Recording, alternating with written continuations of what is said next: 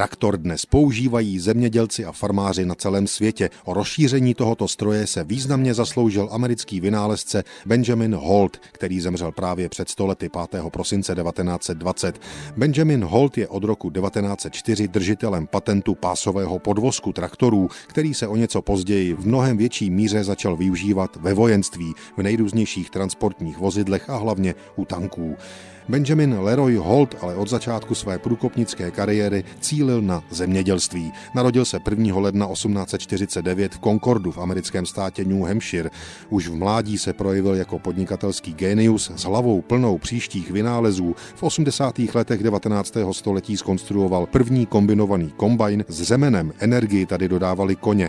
Holt už ale věděl, že správným směrem vývoje je parní stroj. V roce 1890 vyvinul svůj první experimentální parní trakční motor, přezdívaný Old Betsy. Palivem tu mohlo být dřevo, uhlí, ale klidně i ropa.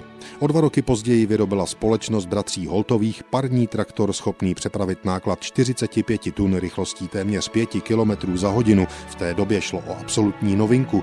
Po celém světě tehdy přepravovala náklad zvířata, nejčastěji koně. Benjamin Holt zdokonalil i tehdejší primitivní kombajny. Zkonstruoval stroj, který zvládal sklízet obilí i směrem do kopce. Na přelomu století se ale vrhnul na traktory a tím vstoupil do zlaté knihy světových vynálezců. V té době po celém světě pracovala celá řada chytrých hlav na využití průběžných pásů místo obyčejných kol, zvláště pro využití traktorů v těžkém terénu. Benjamin Holt byl ale prvním, kdo vývoj dotáhl do konce a do výroby. 24. listopadu 1904 patentoval a na svých polích v okolí Stocktonu v Kalifornii své dílo v praxi předvedl. Pásový pohon se pak rozšířil do celého světa a své necivilní uplatnění nalezl ve vojenství. První světová válka uvedla do praxe nejrůznější pásové dopravní prostředky a zejména tanky. Společnost Benjamina Holta na věci také náležitě zbohatla. Spojenci využili v Evropě na 10 000 pásových vozidel značky Holt.